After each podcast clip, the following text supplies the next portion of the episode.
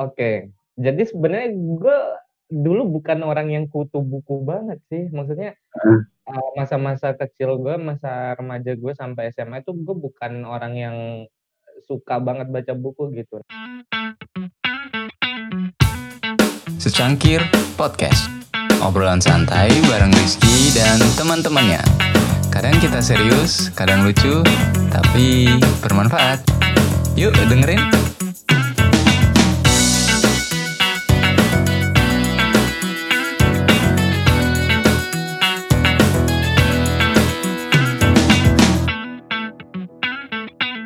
Yo, cek, cek, cek, cek, cek. Yo, selamat malam. Oh, selamat pagi, selamat siang, atau selamat apa saja buat pendengar setia Secangkir Podcast. Jadi hari ini kita recording lagi nih, live recording Secangkir Podcast. Nah, spesial gue recordnya, ini gue udah pakai Twitter sama uh, YouTube juga buat record. Tapi, tetap aja nanti outputnya kita upload di Apple Podcast sama Spotify. Nah, di hari ini spesial banget ini gue mau bahas tentang oh, seorang pemuda. Jadi dia merantau, gitu, merantau dari kalau nggak salah itu dari Nusa Tenggara Barat, merantau ke Jabodetabek. Nah, ini orangnya berani banget. Nah, sedikit profilnya untuk topik yang akan kita bahas hari ini itu kita gue munculin dulu namanya itu Mas Nasa Final. Nah, fokusnya kita bahas merantau merintis masa depan gitu. Nah, aku penasaran nih, ya, pasti pendengar secangkir podcast juga, atau yang biasa kita panggil sekpot ini penasaran juga nih. Gimana sih uh, petualangannya Mas Hafina, Mas Hafinal hari apa dari dia mulai merantau sampai uh, seperti sekarang ini gitu. Nah sekarang ini beliau uh, juga merupakan salah satu uh, founder ya founder dari uh, Minimax Minimax ID gitu. Jadi Minimax ID itu salah satu startup baru juga di Bogor. Nah kayaknya gue kurang kalau harus jelasin uh, apa sih Minimax, Mas Nas Hapinal ini gimana? Kayak lebih enak kita panggil aja orangnya langsung. Halo Mas Hafin Nas. Halo. Iya apa kabar? Ya apa kabar? Baik gitu. Gimana di situ? Masih work from home? Uh, masih. Seperti masih. biasa sebelum uh, corona outbreak pun saya udah WFH sebelumnya. Jadi Ih, udah gila, gokil banget gitu. Nah, uh, tentunya pendengar uh, Sangkir Podcast uh, pengen dengar lebih uh, jauh lah langsung dari Mas Nas sendiri bisa kenalkan dulu Mas Nas itu siapa, sibuk ngapain sekarang Mas? Oke, uh, perkenalkan nama saya Nas. Saya asalnya dari Bima, Nusa Tenggara Barat. Nah, statusnya sekarang saya lebih banyak bisa dibilang freelance kali ya, freelancer. Freelancer dan dalam waktu bersamaan saya juga lagi merintis startup namanya Minimax. Uh, rencananya mau bootstrap dulu karena saya belum ini ilmunya tuh belum banyak gitu, jadi harus banyak belajar dulu. Nah, kalau Minimax sendiri itu um, semacam apa ya startup yang bergerak di bidang di bidang edukasi. Edukasi khususnya untuk soft skills kayak kita belajar public speaking kemudian desain bahasa Inggris. Pokoknya hal-hal yang kita butuhkan di era digital ini apa aja sih? Nah itu akan teman-teman banyak temuin di uh, Minimax ini. Tapi dalam sekarang itu dalam proses ini pengembangan. Jadi belum ini sih belum belum konkret sepenuhnya. Jadi lagi on progress seperti itu. Oke okay, uh, menarik banget menarik. Uh, oke. Okay. dari Bima ya dari Bima terus jauh-jauh ke Jakarta terus bikin startup seperti ini. Tapi gue nggak mau bahas itu dulu gitu. Gue nggak mau mungkin itu bahasnya nanti nanti aja. Nah kenapa memutuskan memilih untuk merantau gitu apa gara-gara dulu emang ya kuliah atau ya udah pengen kerja aja di sini gitu. Nah, jadi sebenarnya saya kuliah.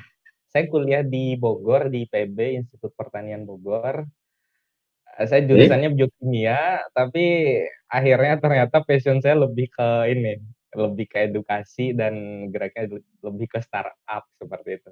Jadi selama beberapa tahun ke belakang itu hitungannya saya lagi mencari jati diri dan alhamdulillah sekarang saya ketemu, saya mau ngapain nih sebenarnya. Kurang lebih seperti itu sih. Nah, nah biokimia ini orang yang bikin-bikin kayak virus corona ini jangan-jangan ya? Wah. um, sebenarnya kalau secara basic keilmuan bisa aja ya, tapi kalau untuk uh, prakteknya sendiri ya itu harus ada pelatihan khususnya tapi untuk virologi sebelumnya saya nggak terlalu tertarik sih, tapi semenjak ada outbreak ini, wah kayaknya saya tertarik juga nih. Kayaknya jangan-jangan saya bisa nih bikin vaksin gitu kan. ya ya ya possible lah sebenarnya eh, karena ya. harusnya biokimia itu belajar itu juga kan belajar gitu kan belajar eh, kita basicnya kalau biokimia itu belajar kayak semacam reaksi kimia di dalam sistem biologis mulai dari yang kecil kayak bakteri, kemudian uh, apa namanya? Pokoknya semua organisme sampai ke tingkat tinggi sampai ke manusia, kita pelajari metabolismenya. Jadi mulai dari DNA-nya itu seperti apa, protein, lipid dan lain sebagainya, pokoknya hal kayak gitulah. Nah, itu dulu uh, biasanya sih kalau kalau gue lihat ya kuliah itu kadang itu pilihan orang tua, kadang kebetulan lolos eh, apa? SNPTN gitu. Ini bisa terjun ke biokimia ini kenapa gitu? Jadi sebenarnya dulu itu pas uh, saya masih SMA saya sebenarnya bingung mau ke mana nih. Gue mau kuliah ke mana sih sebenarnya? Uh, terus yang jelas dulu tuh uh, tertarik banget sama yang namanya statistik. Tertarik sama statistik. Pokoknya dulu itu udah merencanakan oke okay, di mana pun gue kuliah yang penting gue kuliah statistik seperti itu kan.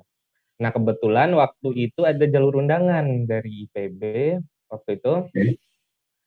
jadi ada ini ada statistik. Saya sempat nanya kan ke guru eh, gimana pak? Di mana kira-kira yang ada statistiknya nih?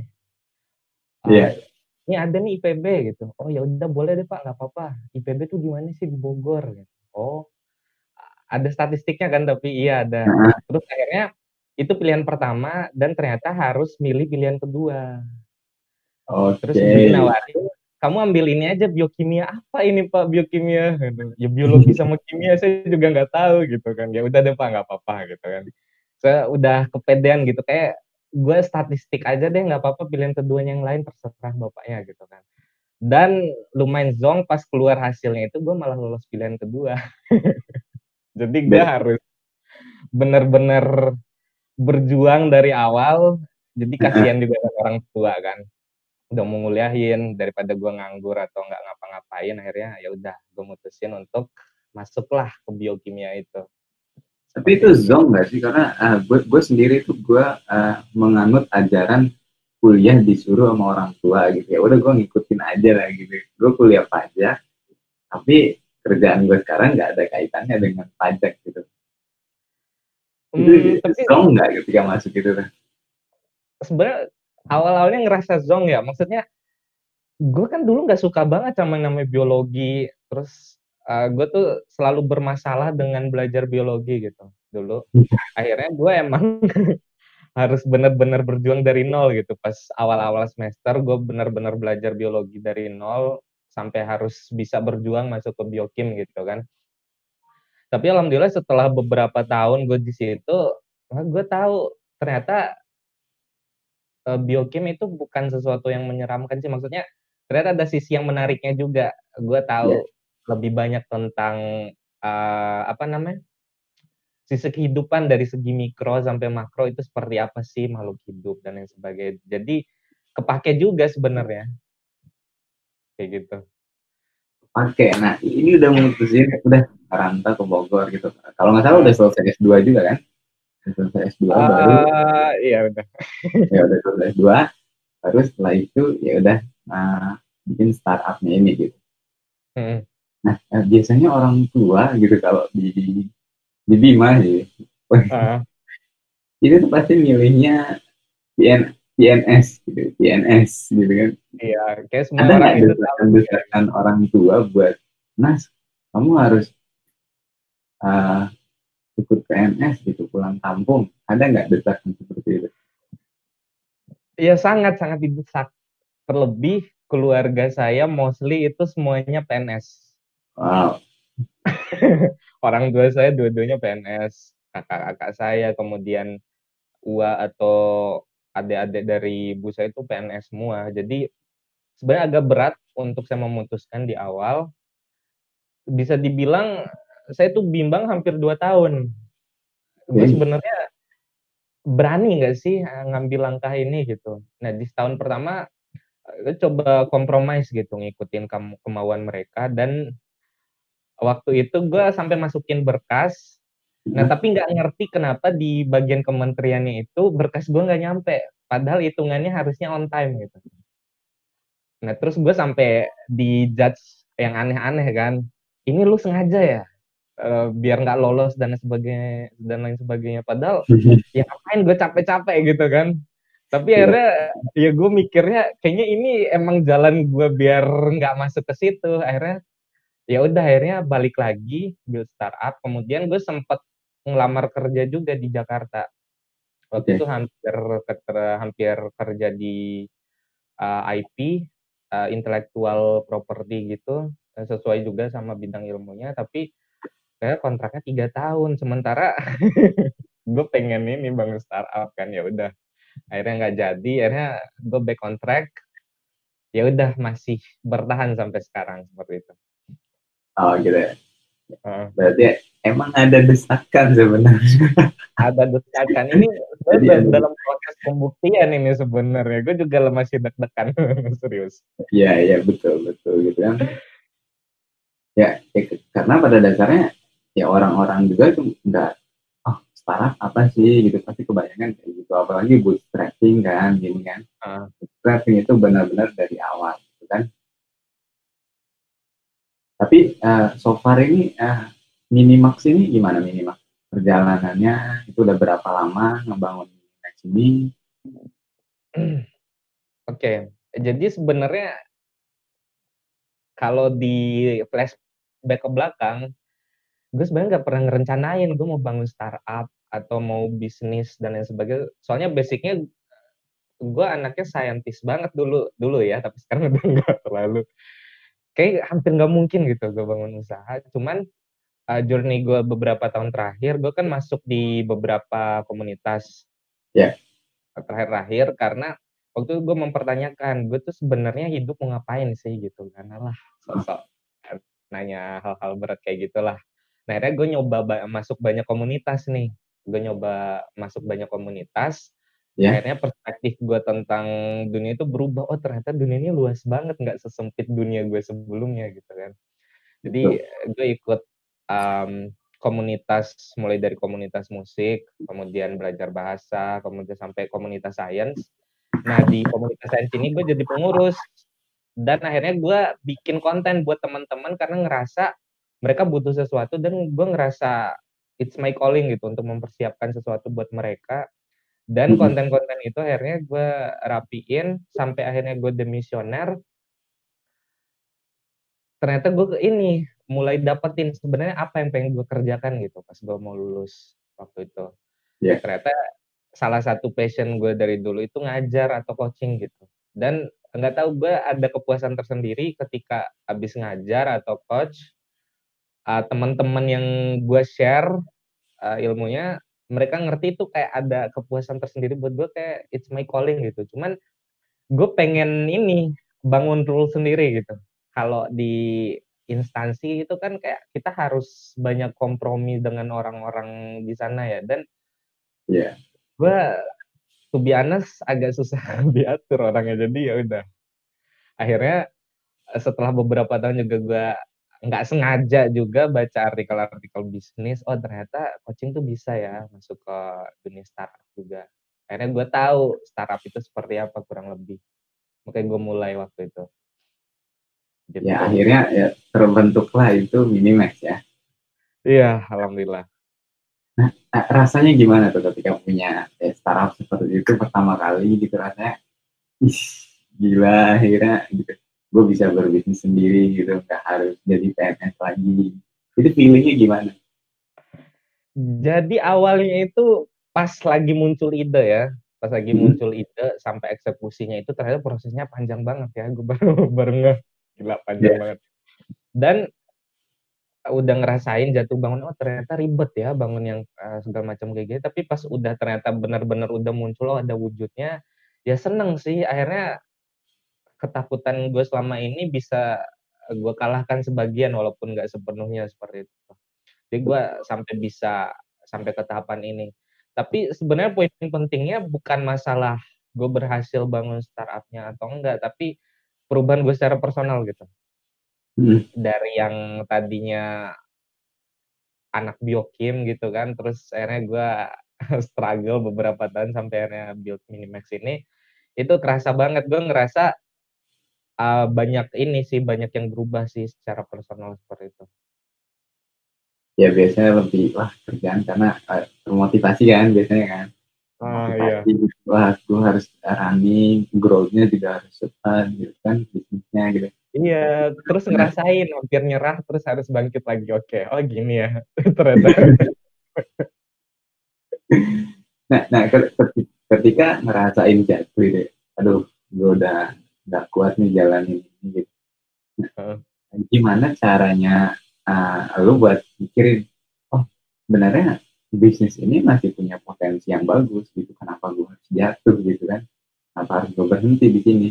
Nah, gimana uh, caranya lalu ya udah step up lagi dari hal tersebut oke kalau menurut gue circle itu penting ya circle, circle yang positif artinya eh, circle yang suportif untuk uh, mendukung hal yang kita pengen kerjakan gitu nah jadi gue berusaha engage dengan teman-teman yang punya visi yang sama atau pengen ngerjain hal yang sama gitu kan Nah, gue berusaha kalau misalnya ada waktu luang atau di sela-sela kesibukan, gue ngobrol sama mereka. Nah, itu kita ketemu di coffee shop atau sekadar makan malam dan lain sebagainya. Dan pas gue habis ngobrol sama mereka tuh kayak semangat gue tuh naik lagi gitu kan. Nah, atau enggak misalnya gue nggak sengaja baca. Uh, ah, gue masih ini sih, masih sering ngikutin medium sih sekarang. Atau yang kayak INC dan lain sebagainya. Gue yeah. tadinya sempat down terus kayak abis baca itu ya naik lagi sih walaupun sebenarnya deg-degan juga ini kok nggak nggak kebaca ya ujungnya kayak gimana nih sebenarnya kayak gitu sih. Jadi nggak down itu udah mau bangkit lagi gitu. Iya terus jadi kalau misalnya ada tanda-tanda mau down lagi itu gue ngeliat sendiri. Misalnya dua tahun terakhir kan up and down up and down terus itu oh iya polanya kayak gini ya udah ini gue harus lebih conscious nih. Emang yeah. wajar kayak gini kondisinya jadi harus uh, up lagi biasanya gue kalau udah di kondisi seperti itu gue ini sih ditinggal tidur terus gue ke mana gitu sendiri nggak jelas atau yeah. enggak ya ngelakuin hal yang lain lah yang biar nggak terlalu pikiran kayak gitu yeah. Tapi hal yang lu bikin itu menurut lu future proofing nggak? Kayak gimana? Karena ini masalahnya di ya, industri yang namanya edu ya, education bisa dibilang wah ini susah nih berat nih lama nih. Education itu nggak nggak gampang soalnya. Nah itu ini future proofing nggak gitu bisnis ini? Hmm, so far sih yang gue jalanin itu cukup ini ya, cukup progres ya. Maksudnya gue sekarang belum sepenuhnya digital atau go online karena keterbatasan di skill gue sendiri jadi masih semi gitu kadang gue bikin workshop dan gue apa namanya ketemu langsung sama orang-orang jadi sebenarnya rencana ke depannya mau go digital juga sih sesuai sama tren sekarang juga apalagi kita sekarang lagi dihadapkan dengan covid outbreak gitu nah yeah. mau mau ke depannya semuanya serba digital sih ya uh. kalau diprediksi ke depannya itu. Soalnya sekarang remote working itu udah mulai ini nih, udah mulai grow, kemudian uh, freelancing juga atau ekonomi gig juga udah mulai naik nih. Jadi gue harus uh, ini harus berusaha adaptif juga. Walaupun harus kira sebenarnya gue tuh kayak ini kayak maju mundur terus kayak harus mulai lagi dari awal karena kadang apa yang gue prediksi sebelumnya tuh nggak sepenuhnya terjadi apa yang gue hadapi sekarang kayak gitu. ya begitulah startup.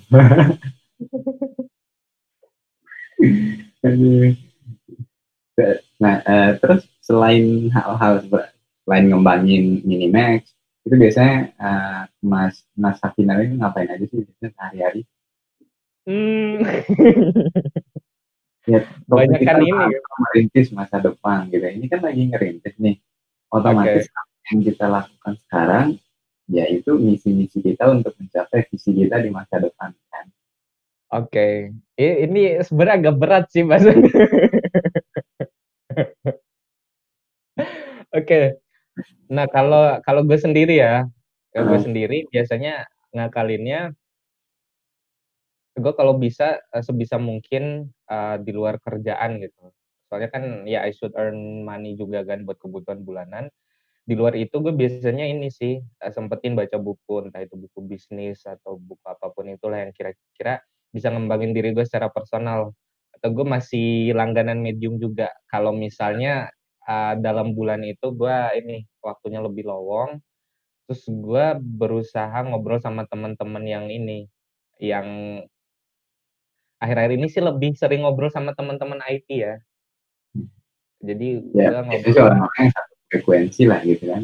Iya atau enggak yang bisa bikin website dan lain sebagainya. Soalnya gue mau ke arah sana juga kan kayak gitu. Hmm.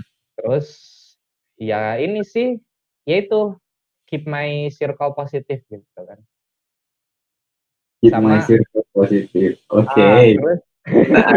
ah, terus terus uh, gue berusaha melihat kemungkinan kira-kira apa nih yang uh, apa namanya langkah yang paling efektif buat ngembangin startup.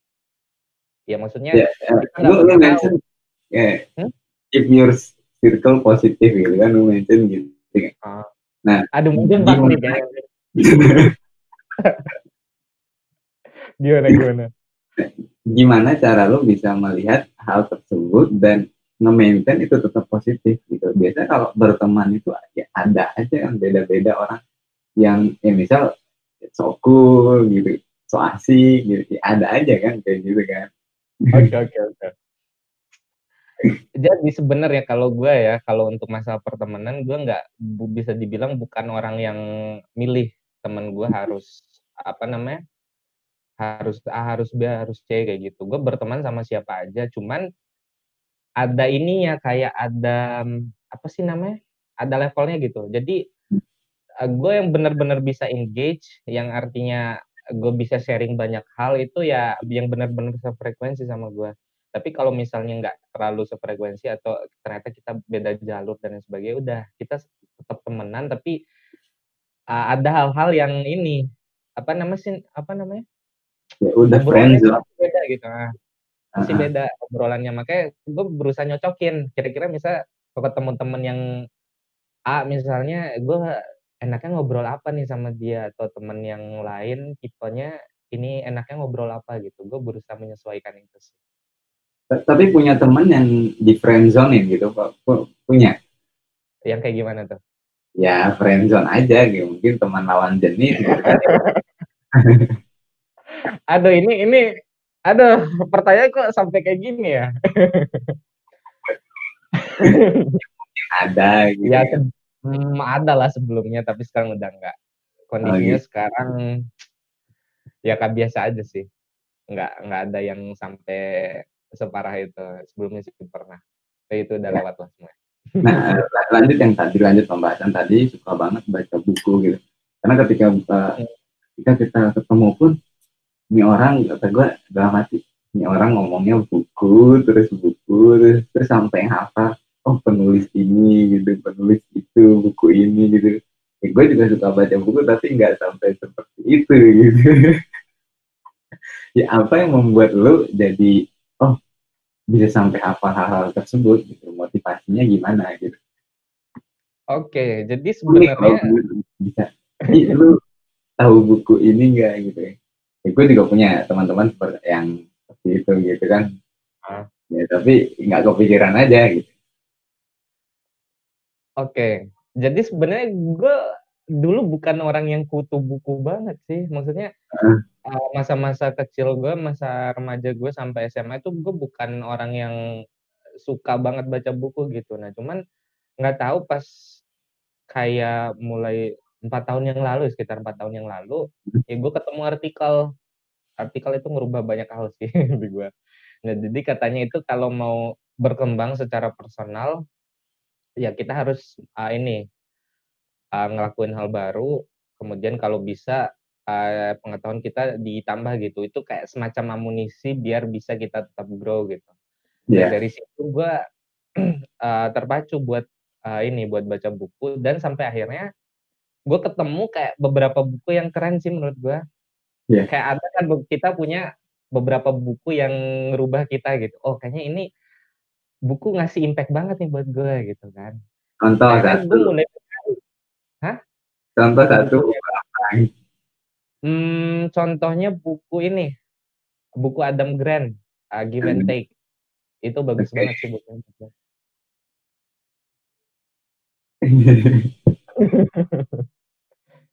Iya monggo monggo monggo.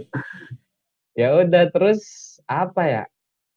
Nggak tahu gue ngerasa setelah gue banyak baca buku, perspektif gue berubah gitu tentang misalnya hmm. hubungan interaksi kita secara sosial itu seperti apa, kemudian kita menilai kebaikan itu ternyata nggak enggak se, se enggak sesederhana itu impactnya. Ternyata impactnya tuh bisa sangat sistemik gitu. Dan ada hal-hal sederhana yang kita temukan dalam kehidupan sehari-hari, ternyata itu bisa membawa pengaruh besar untuk kita sendiri. Dan gue mulai sadar itu dan makin semangat gitu buat explore buku-buku yang belum gue baca kayak gitu Iya, iya, keren sih, keren banget menurut gue gitu kan. Ya jarang juga gitu kan orang-orang gitu kan yang senang baca buku sekarang tuh kebanyakan orang-orang yang mungkin scrolling scrolling scrolling baca gitu baca cuma artikel line today gitu ya udah gitu, gitu. kebanyakan. Keren keren gitu.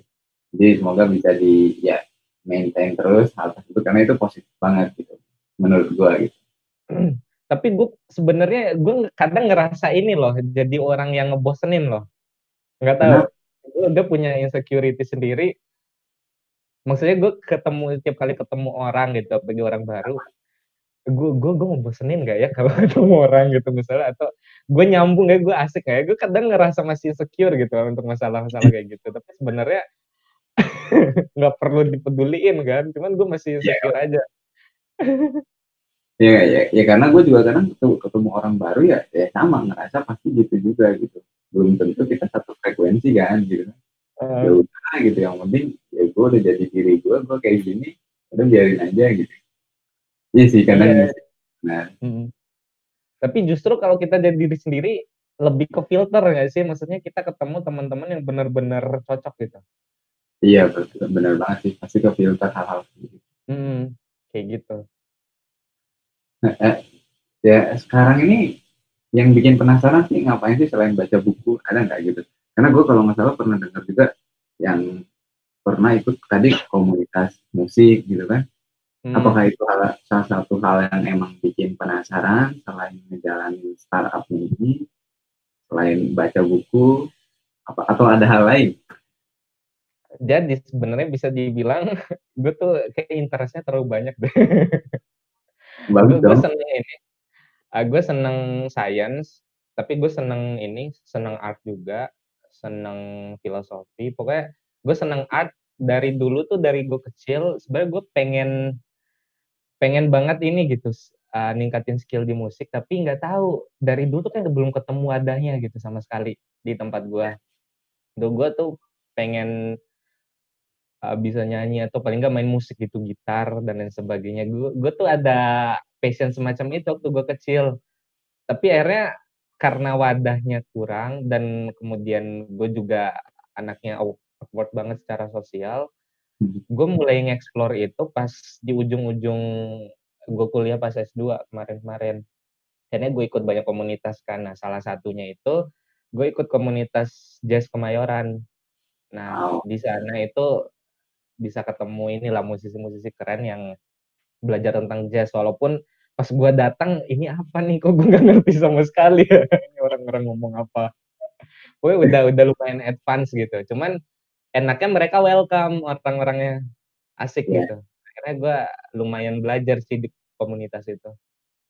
Kayak gitu. Eh, tapi bisa nggak kita gitu spesial buat Cangkir podcast gitu kan? Udah pernah terjun di dunia jazz gitu. Jadi kita pengen dengar gitu. Bisa dikit bernyanyi. Aduh. Menjebak ini. Apa? Aduh. Iya, yang juga yang live recording yang episode sebelumnya yang work from home atau liburan juga karena dia suka banget sama Chris Brown. Ya udah kemarin dia juga nyanyi gitu. Ini suka banget jazz Oke, asik dia. Jadi maksudnya saya juga suka Chris Brown soalnya. Berarti keren tuh temennya. ya monggo mungkin ada satu lagi. Um, apa ya? Ya, 5 10 ya, detik aja. Oke. Paling Fly Me to the Moon sih. Ya, monggo lagu mandi banget. Semoga nggak ganggu ini yang denger ini.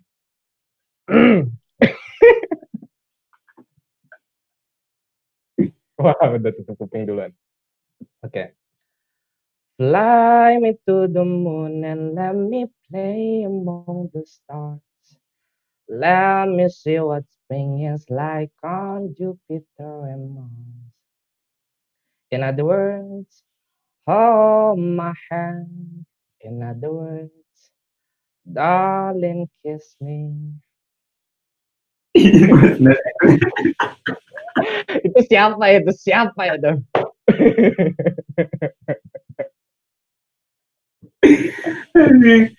Yo, oh, tepuk tangan, wih, gila keren banget, keren banget. ini ini jebakannya kayaknya ini ya diulang-ulang terus, atau gimana nih? Atau udah format jebakannya gimana? kita kita nggak ada jebakan sebenarnya, kita apa aja kita obrolin, ngobrol gitu. Okay. Dan terima kasih mampir di podcast karena kita ngobrolnya santai Hmm. Ya walaupun kadang ada jebakan gitu kan. Gitu. Ini boleh nggak sih ngerjain balik hostnya? Nggak boleh ya? Sayangnya saya yang bertanya di sini kan.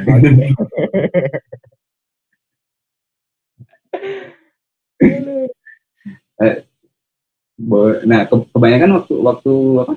Ya senggang sekarang ngapain? Ngapain selain ya aktif komunitas hmm. tadi startupnya sebenarnya nggak nggak aktif apa-apa sih hitungannya sekarang kan harus WFH ya. Ah, ya, gara-gara COVID outbreak ini. Betul. Jadi random aja sih di kosan. Kalau lagi ada kerjaan ya dikerjain. Terus kalau lagi uh, waktunya agak lowong, tuh harusnya disuruh nyanyi tuh. Kalau kalau waktunya agak ini agak lowong, biasanya nonton film, ya atau enggak baca Terus apalagi ya? Sebenarnya nggak ada yang terlalu menarik banget sih. Terus paling ini sih uh, lihat-lihat e-book gitu. E-book ya, iya. Ah, uh, e-book yang kira-kira uh, Minimax butuh apa nih sekarang gitu kan. Soalnya uh, bisa dibilang sekarang itu speednya kalau ekonomi masih lumayan lambat ya. Jadi yeah. daripada pusing, stres sendiri ya udah saya alihin ke hal-hal lain kayak gitu. Nah, uh, terus uh, gue belum nanya sih tadi yang selama bikin uh, mini max ini, jadi tantangan yang paling nyakitin banget tuh apa sih gitu? Oh, ini sakit nyari banget. partner, nyari partner serius. Iya, nyari partner betul lah karena nyari kalau yang namanya co-founder susah banget ya. Iya, jadi sebenarnya uh, gue posisinya udah sempat dua kali ngajak hmm. temen gitu ngajak jadi co-founder. Yang pertama itu temen biokim, tapi akhirnya dia lebih memilih uh, jadi PNS, jadi peneliti, lebih tepatnya di LIPI sekarang. Jadi ya udah, semua orang kan punya mimpi masing-masing ya, kayak gitu, ya udahlah gitu. Terus akhirnya ketemu nih yang cocok yang kedua, dan ternyata dia sekarang lagi ke Jerman, lagi ada proyek penelitian, dan gara-gara COVID outbreak ini juga masih belum bisa balik nih sampai sekarang ya udah akhirnya ditahan dulu. Jadi gue kerjain yang bisa gue kerjain sekarang sambil buat progres. Nanti kalau misalnya ketemu ya udah langsung kita jalanin bareng-bareng. Ya ngoprek lagi ya gitu ya lagi? Belum belum nemu benar-benar ya challenge-nya itu nyari co-founder kan? Challenge sekarang. Iya bener Iya. Nah kalau Pak Rizky sendiri gimana nih triknya nih biar bisa ketemu nih kalau ke founder atau gantian dong. ya, ya, ya kalau gue sendiri ny nyari co-founder gimana ya? Ya gue kalau udah mungkin kenal dulu orangnya. Tapi gue orang bisa dibilang gampang percaya sama orang. Kalau gue ngeliat orangnya, oh oke okay nih gitu kan, ya udah ngajak aja collab dan sebagainya gitu. Mungkin nanti kita bisa collab kan gitu. Bikin. Wah bisa banget nih. Berarti sekarang tuh udah udah terlatih ya skillnya sebagai kayak semacam ahli nujung gitu kan bisa ngelihat orang oh iya ternyata ini cocok nih gitu founder gue nih kayaknya terlatih iya kayaknya banyak yang bilang gue ini cenayang gitu entah apa lagi eh ada trik khusus gak sih gue harus ngapain? Meditasi mungkin atau semedi gitu kan? Enggak juga. Feeling feeling. Feeling good. Like I should tapi tapi ketika terjun di Minimax meninggalkan hingar-bingar kehidupan PNS gitu kan huh? ada nggak gitu yang ah gue harusnya tahu lebih awal nih hal ini nih sebelum gue terjun ke dunia startup ini ada nggak gitu jadi ketika ya. udah masuk itu oh gue udah enak eksekusi apa-apa gitu harusnya harusnya makanya hmm. saya lumayan lumayan iri sama anda udah, terjun, terjun lebih dulu gitu. Maksudnya gue selama ini ke mana aja, gue S1 ngapain aja gitu kan. Uh. Sampai di umur gue yang sekarang yang udah tidak tidak terlalu muda oh, lagi. Oh, baru, umur ini. baru kok baru ketemu hal-hal yang menarik kayak gini gitu kan. Nah tapi ya yang gue syukuri adalah paling nggak ketemu. Gimana jadinya kalau nggak ketemu? Pasti gue lebih pusing lagi ngadepin ini ngadepin apa namanya uh, hidup ini seperti apa sih harusnya kayak gitu kan yeah. jadi ya alhamdulillahnya pengalaman beberapa tahun terakhir itu buka jalan gitu buat menemukan jati diri gue sebenarnya mau ngapain sih sebenarnya gitu sih nah, nah terus itu yang benar-benar bisa dibilang memory of me gitu kan selama ini apa gitu pernah kepikiran kayak enggak pernah ngalamin sesuatu di yang memory of me gitu. Ya, itu kayak gimana itu, bisa lebih spesifik nggak? Apa? bisa lebih spesifik nggak yang memory of me itu seperti apa? Ya jadi yang bisa dibilang ketika ya, ya memory of me pasti banyak lah dan pasti ada yang benar-benar kita favorit misal ya memory of me-nya ketika gue wisuda satu gitu itu memory of me-nya banget gitu di situ gue senang banget gitu banyak hmm. orang yang datang waktu itu ya memorinya ya kayak gitu salah satunya. Nah, oh oke. Okay. Kita ngebangun Minimax itu apa sih memori of me? Kalau kayaknya memory of me gue tuh pas di BSC deh kayaknya. Yang pas gue tergabung di Bogor Science Club itu, gue kan sempat jadi pengurus waktu itu. Nah kita kekurangan dana waktu itu. Gue ingat banget duit duit kas kita tinggal seratus ribu. Wow. Terus akhirnya uh, aduh ngapain nih biar bisa nyari duit gitu kan buat nah, nambah-nambah duit biar bisa ini kasnya bisa jalan terus nih kira-kira ngapain ya gitu kan. nah, terus akhirnya ngusulin ke teman kita bikin workshop yuk workshop apa English speaking workshop siapa yang ngisi so berani gitu padahal sebenarnya gue belum terlalu banyak persiapan waktu itu jadi kurang dari dua minggu karena gue yang punya idenya, jadi gue yang bertanggung jawab penuh di situ sekitar 80% gue yang kerjain.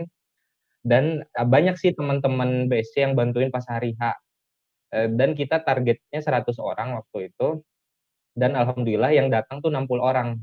Kurang dari uh, persiapan kurang dari dua minggu itu udah luar biasa sih buat gue sendiri gitu. Kayak itu salah satu pencapaian eh gila gue ternyata bisa ya.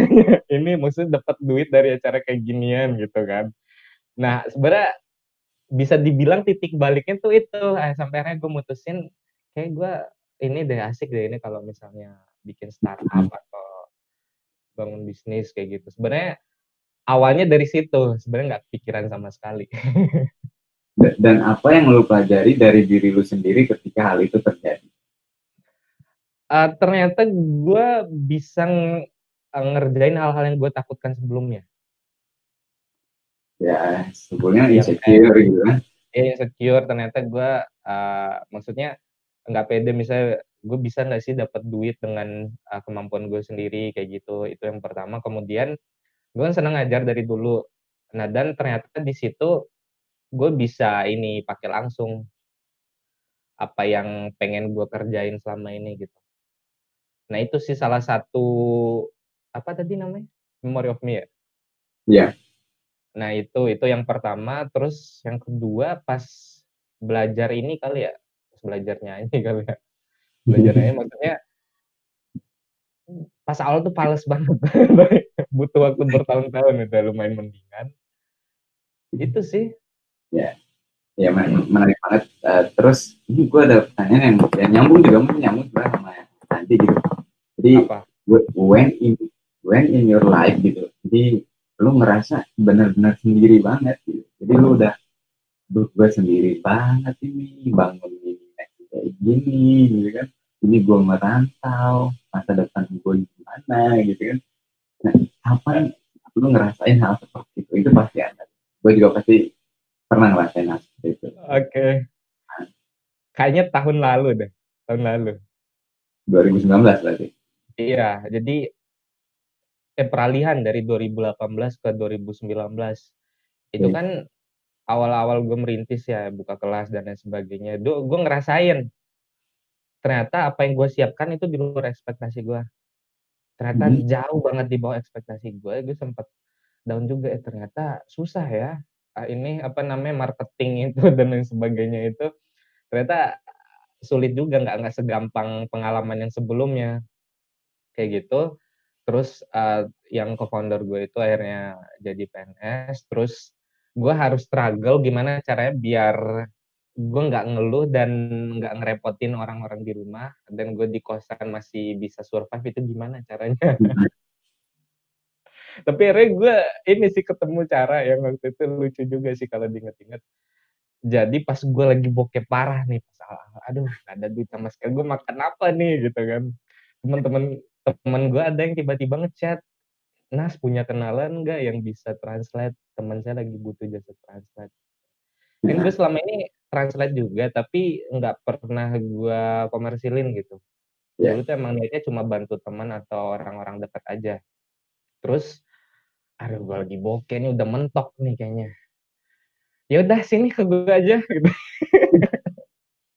Waktu itu gue inget banget itu cuma selembar sih. Tapi lumayan bisa makan. Akhirnya kayak gue bisa deh buka jasa translate juga ini. Akhirnya gue mulai bikin poster terus gue share ke teman-teman di WA gue minta tolong teman-teman dekat gue atau yang gue kenal eh gue minta tolong dong di share ke grup-grup yang lu punya minta tolong ya gitu kan.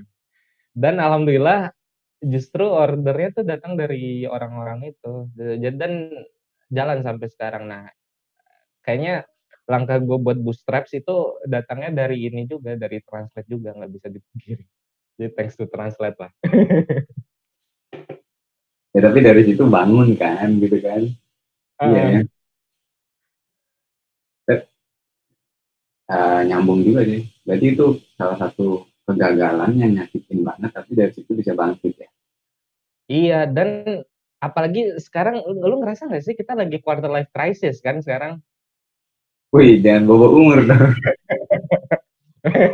Gak, gak usah sama muda lo, kita beda beda tipis kok umurnya. Gue masih di seventeen lah itu yeah. Enggak hal salah satu hal yang lumayan tough itu ya kita mempertanyakan banyak hal kan di umur sekarang. Masalah jodoh lah terus masalah pekerjaan karir ke depannya terus kira-kira hidup kita ke depannya itu seperti apa itu juga lumayan sih. Lumayan yeah. pikiran juga tapi ya emang harus dijalanin. Nggak tahu poinnya tuh titik apa namanya titik baliknya tuh kapan belum tahu. Ya semoga aja secepatnya sih amin. Nah uh, ini gue udah masuk ke pertanyaan terakhir sebelum kita masuk ke sesi-sesi senang-senang ke lain ini gitu ya. Ya ada. Serem gitu kan. Uh, ada nggak hal yang belum uh, ada nggak hal yang harusnya gue tanyain tapi belum gue tanyakan selama Apa ya? Gue juga bingung. Harusnya gue hmm. tanya, tapi belum gue tanyain. Um, gue juga bingung sih jawabnya gimana. Ya udah langsung tanyain aja lah. ya, gue nggak tahu gitu. Ya menurut apa ya? Ya apa gitu. Hmm, apa ya? Nggak tahu Harusnya ya. gue tanyain di podcast ini, tapi belum gue tanyain. Yang di podcast. Iya, jadi di podcast ini selama tadi Ah, ada hal yang belum gue tanyain sama sekali, tapi harusnya itu gue tanyain ke lu gitu di podcast ini. hmm. Clue dong, ini susah banget soalnya.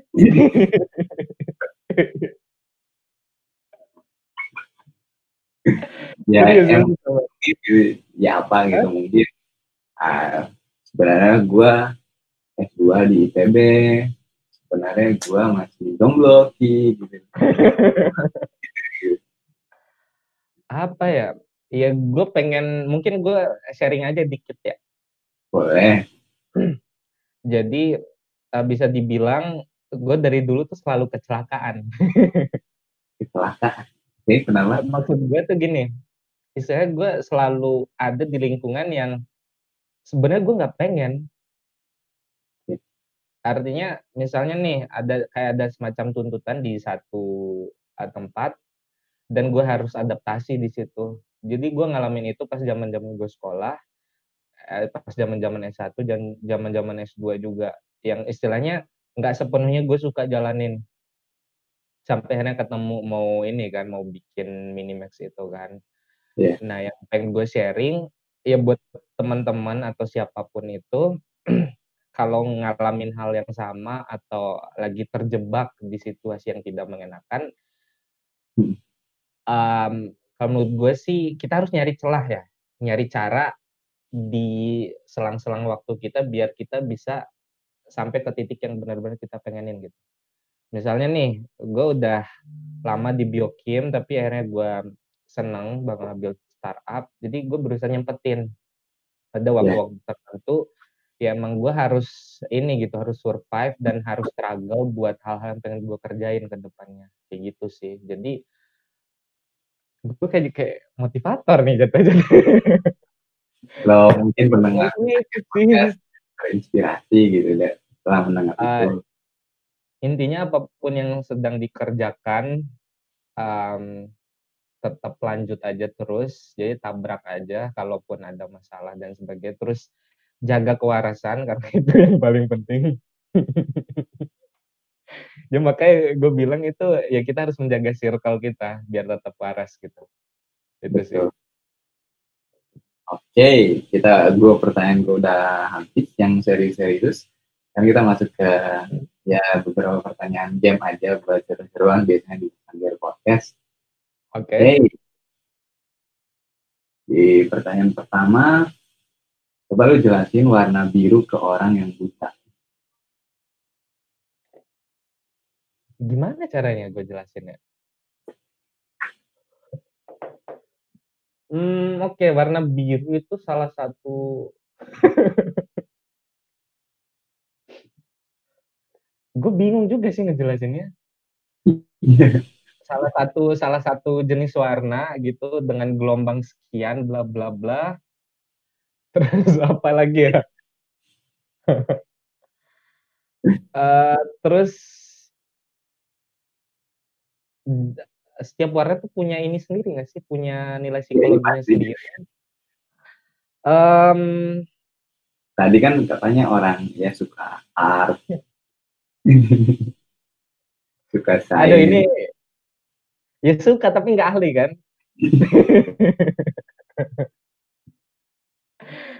gue juga bingung mau ngejelasinnya kayak gimana. Pokoknya biru itu salah satu warna. Nah, em, tapi kalau orang buta kan dia ini kan gelap nggak sih? Maksudnya saya juga nggak tahu perspektif mereka terhadap warna itu seperti apa. Kamu tahu nggak? Ya, kalau misal nih, misal warna merah gitu, Nah. warna merah Nah. itu kalau gue mungkin rasa gitu panas, merah gitu kan.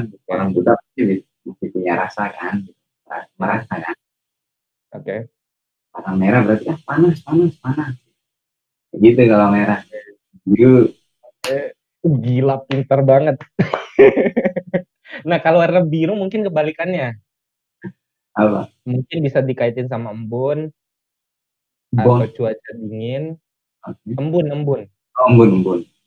Embun atau suasana pagi hari atau musim hujan dan lain sebagainya itu kan uh, musim-musim dingin gitu, cool gitu. Dan biru juga warna cool kan sebenarnya jatuhnya. Ya, betul. Nah, kebalikan dari warna merah tadi. Ya setahu gue kurang lebih kayak gitulah. Ya makasih banyak loh clue-nya. Loh, di, di sini kita nggak nyari yang salah atau benar gitu. Kita cuma pengen tahu cara lu ngejelasin warna itu gitu. Udah kan? Ya, intinya kalau ngejelasin ke eh, sorry orang yang buta pakai rasa kan. Iya, Ah. Pak. Mereka nggak bisa langsung ngeliat.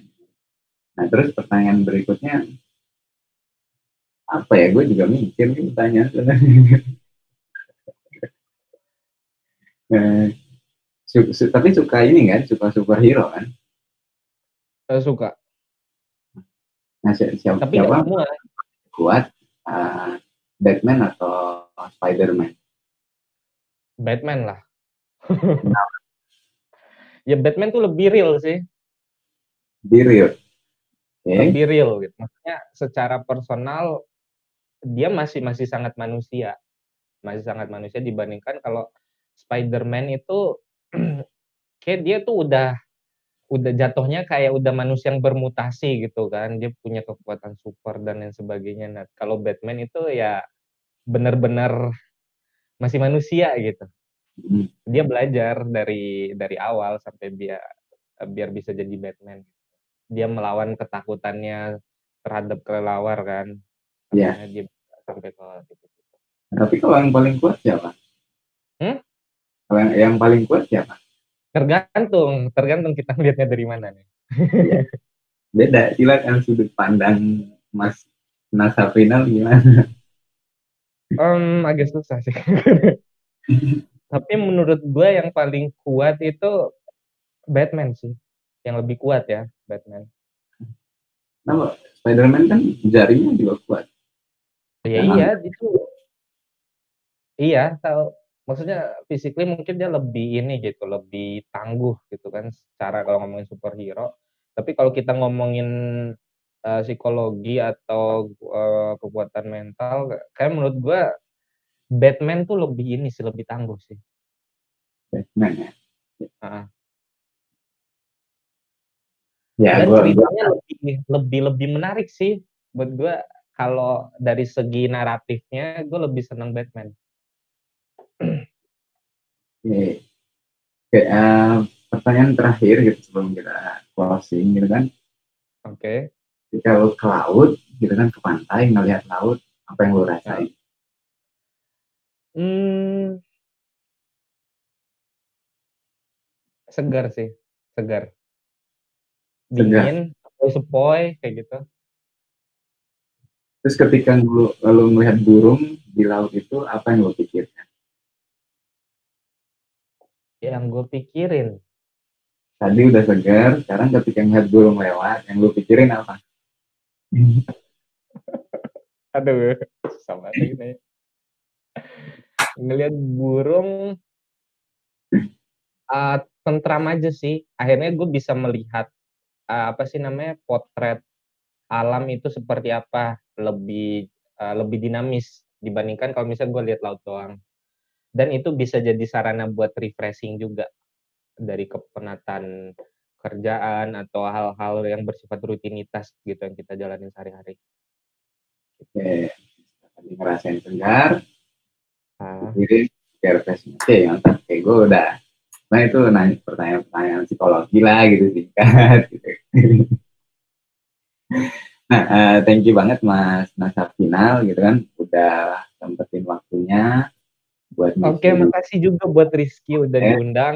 Ini podcastnya luar biasa sekali nih. Jadi it's such an honor to be invited in this podcast. Iya.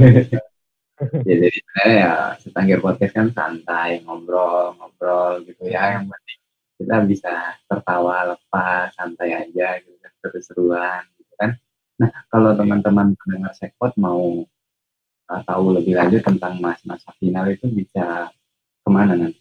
Dihubungin ke Instagram Twitter atau apa? Hmm, bisa ke Instagram @nas underscore h h a v i n a l l